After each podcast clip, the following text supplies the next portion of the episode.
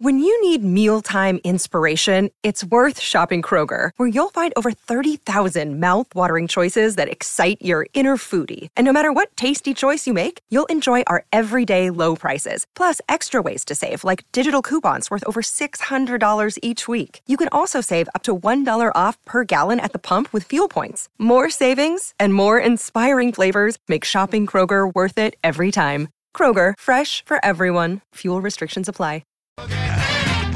Welcome back. Still to come on the McCafe menu, Michaela Bowen's going to join us. AFLW out of Geelong, BP Brett Phillips, all things US Open. Miles Fitzner will set us up for the weekend of racing. And Blair Crouch, of course, is the GM of the Melbourne Stars with the BBL draft to hit us Sunday night. All thanks to McCafe, that is our official coffee partner. As heard on breakfast this morning, My Cruises Friday FOMO offer will be announced today. So make sure you stick around to hear the details on that later on in the show. So the Boomers' Japanese tour of must-win games continues at the FIBA World Cup tonight, and one of the marquee games of this tournament is Australia-Slovenia. There's a bit on it now. The replay of the Tokyo Games bronze medal match. There's no room for error for Brian Goorjian's squad. ESPN's Kane Pittman joins us to preview this crucial clash. Kane, welcome. Thanks all for your time.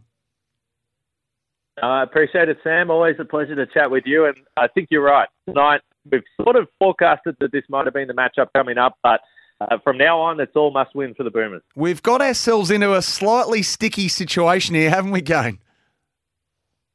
Yeah, we have. So the Boomers got out of the first group stage 2-1, so they lost that close game to Germany, and it was always going to be a situation where they could probably afford to lose one game getting through the first two rounds because the results and the standings do carry over to the second round. Unfortunately, it happened early in the second game of the tournament. So the equation is pretty simple. The Boomers will have to beat Slovenia and Luka Doncic tonight, and then Georgia on Sunday, who is a super competitive team. So pretty simple. It's basically knockout basketball from now on. Now, Kane, help me out with the maths. And admittedly, this is some pretty dark thinking on my behalf. But if the Boomers do beat Slovenia and they do beat Georgia, is there still some chance we don't progress out of Group K here?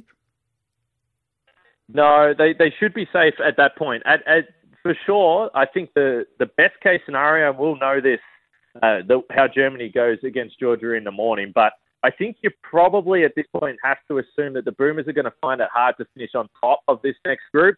So the easiest path would be for the Boomers to win both of their games, Germany to beat Slovenia, and then you're comfortably in at 4-1. Germany would be 5-0, and you win on the win-loss over Slovenia, because then it does get a little bit complicated getting back to point differential. So if you're looking at tonight's game, and this is very complicated stuff, and I've probably already confused everyone, but you simply want to beat Slovenia, and in an ideal world, you would love to do it by as much as possible.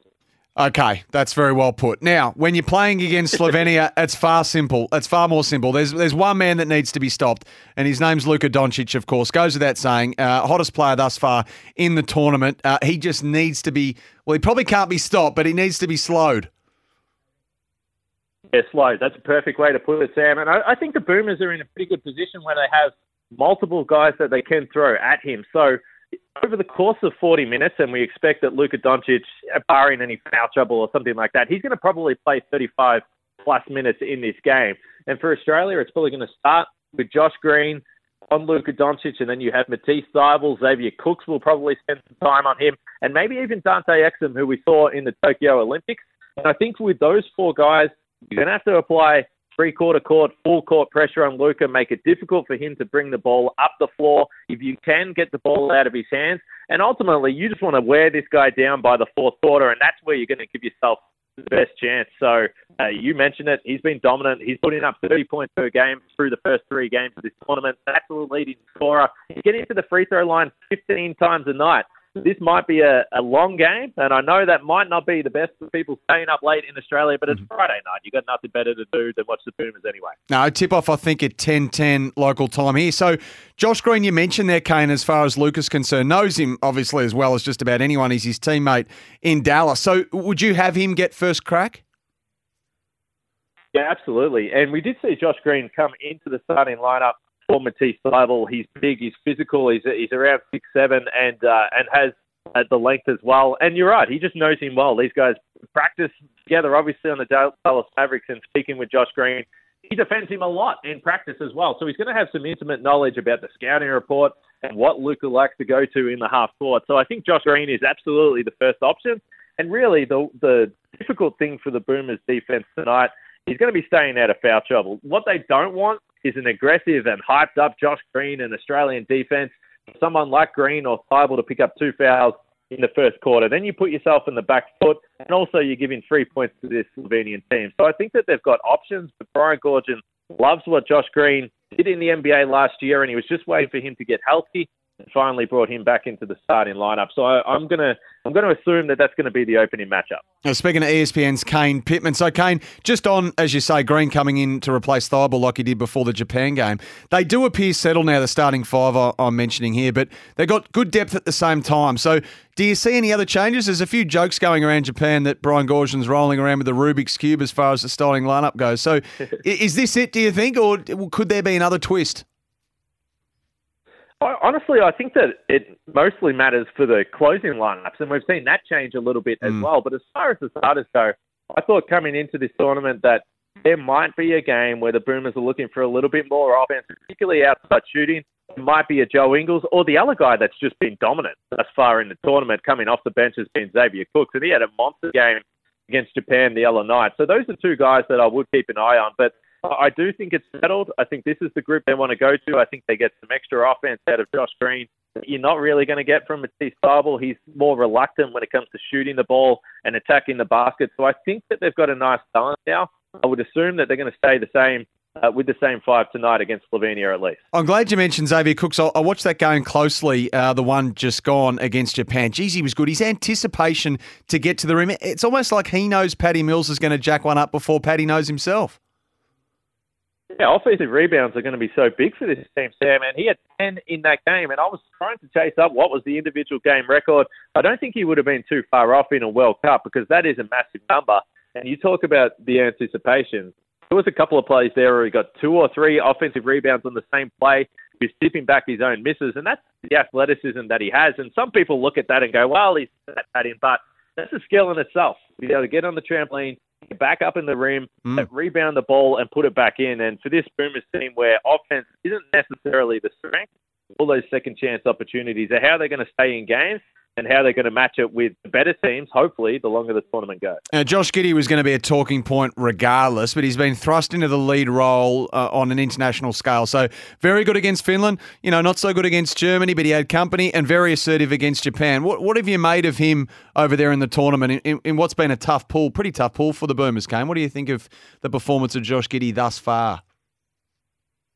Well, I've loved what he's done in the fourth quarter, and you're right. It wasn't exactly his night against Germany, but late in the fourth quarter, he tied the game at 79, driving to the basket. He tied the game at 81, driving to the basket, and then he was bleeding. The Germans were quick to identify that and get him off the floor, but at that point in time, he looked like the guy that was going to take over the fourth and carry the Boomers to a victory. And then in the last game against Japan, when it was probably safe, but you had just enough reason to just sit up in your seat a little bit. They got the margin back to 13 points. Then it was Josh Giddey who scored 7 straight points. So he's not necessarily known as a scorer through his first 2 years in his NBA career, but we've seen now in back-to-back games, in historically a team that has been completely owned in the fourth quarter by Patty Mills. He's the guy that's got the ball in his hands.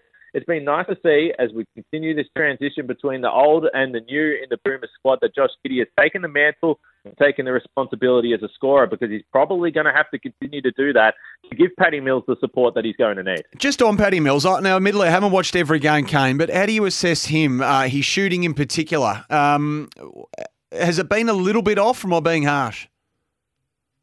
No, well, it is a little bit off by his very, very lofty standards and he's down at 31% from three on the tournament. He's been pretty good in two-point range. He's at 60%, which you obviously take that every single day. But I think he's been getting to situations where he's looking for the two-point shot rather than the three, whether that's hesitation, whether he's not in the spots that he wants to get those usual looks off, maybe because of personnel that has changed over, or maybe because of the attention he's getting from the defense. So the one thing I would say with Patty Mills is that one thing that is not going to change with the defense, you'll see it tonight against Slovenia, is that they're going to treat him as the number one option. And even if he's not having those monster scoring nights, just by Patty being on the floor, helping the rest of the team, I do think we're going to get to a point eventually where you need him to be that 20, 25-point a night scorer, like he has been for so long. But at the moment, while he hasn't been at his best, I still feel that he's had a massive, massive impact on the team. Hey, just before we let you go, Kane, got a question here from Michael, who's listening out in Ashburton. He says, what are the chances a well-rested, very good defender in Jack White also gets a crack at Luka? It would help spread the load and the fouls to ensure our depth comes through, in my opinion. What do you think of Jack White as a proposition? Yeah, it's a great point. And I think that the question for Brian Goorjian and this Boomers team is going to be, Swap Reese as a genuine 6'11 centre, and then also Nick Kay. Are those two guys versatile enough and athletic enough to defend Luka Doncic? And if they're not, you might see more Xavier Cooks at the 5, and then Jack White is an option in small ball lineups as well. So I think it's a good point, and the big thing here is that the Boomers have the depth, which Jack is still good about. Well, you can watch the World Cup, of course, on ESPN, and the Hungry Jack's NBL tips off later this month as well. Kane, really appreciate your time as always this morning, and you're right, it's a Friday night over here, 10 past 10. What's that? We'll be tuning in, of course we will. Thanks a lot, mate. Love it, Sammy. Cheers, mate. There's Kane Pittman there joining us from ESPN. Looking forward to that. If they get rolled here, the Boomers, that would be a great shame, because it's been high expectations on the Boomers coming into this tournament, no doubt about it, and the thought was they would go a lot deeper. Hopefully they do. Some other footy final stuff here. Mr. September, Sammy Walsh coming through. Big Maxie up forward to wreak havoc versus Collingwood, then dominate the ruck in the second half. And Tony's dropped us a line. If the Saints supporters don't show up for this final, they should be ashamed. Tickets are still available. They won't get a better chance to watch a final. D's need to play Tom McDonald if fit. He was a big part of their system in 2021. Important hit-up role. Has Nick Riewoldt-type endurance. And we've still got some salty Crow supporters texting in here. You must be excited, as playing against the Bulldogs or Crows would have been a far more formidable opponent. Swans don't offer up much forward or in the guts. Sydney did play in a grand final last year, Moxter. Carlton Crows at the G next Friday would have been a mouthwatering fixture. Hope the Blues flog the Swans. There's another salty Crows one. That's Cody. And I've got this text here as well, because we got a call earlier from a concerned Richmond supporter saying, please, Dimmer, don't take our players. Well, it was pointed out far and wide. Hang on a minute. Touch of hypocrisy about that. Lol, says this texter. Does Bill realise how many ex-Suns players are in Tigers premiership sides? Caddy, Prestia, Lynch. What a hypocrite. I hope they rob the Tigers blind.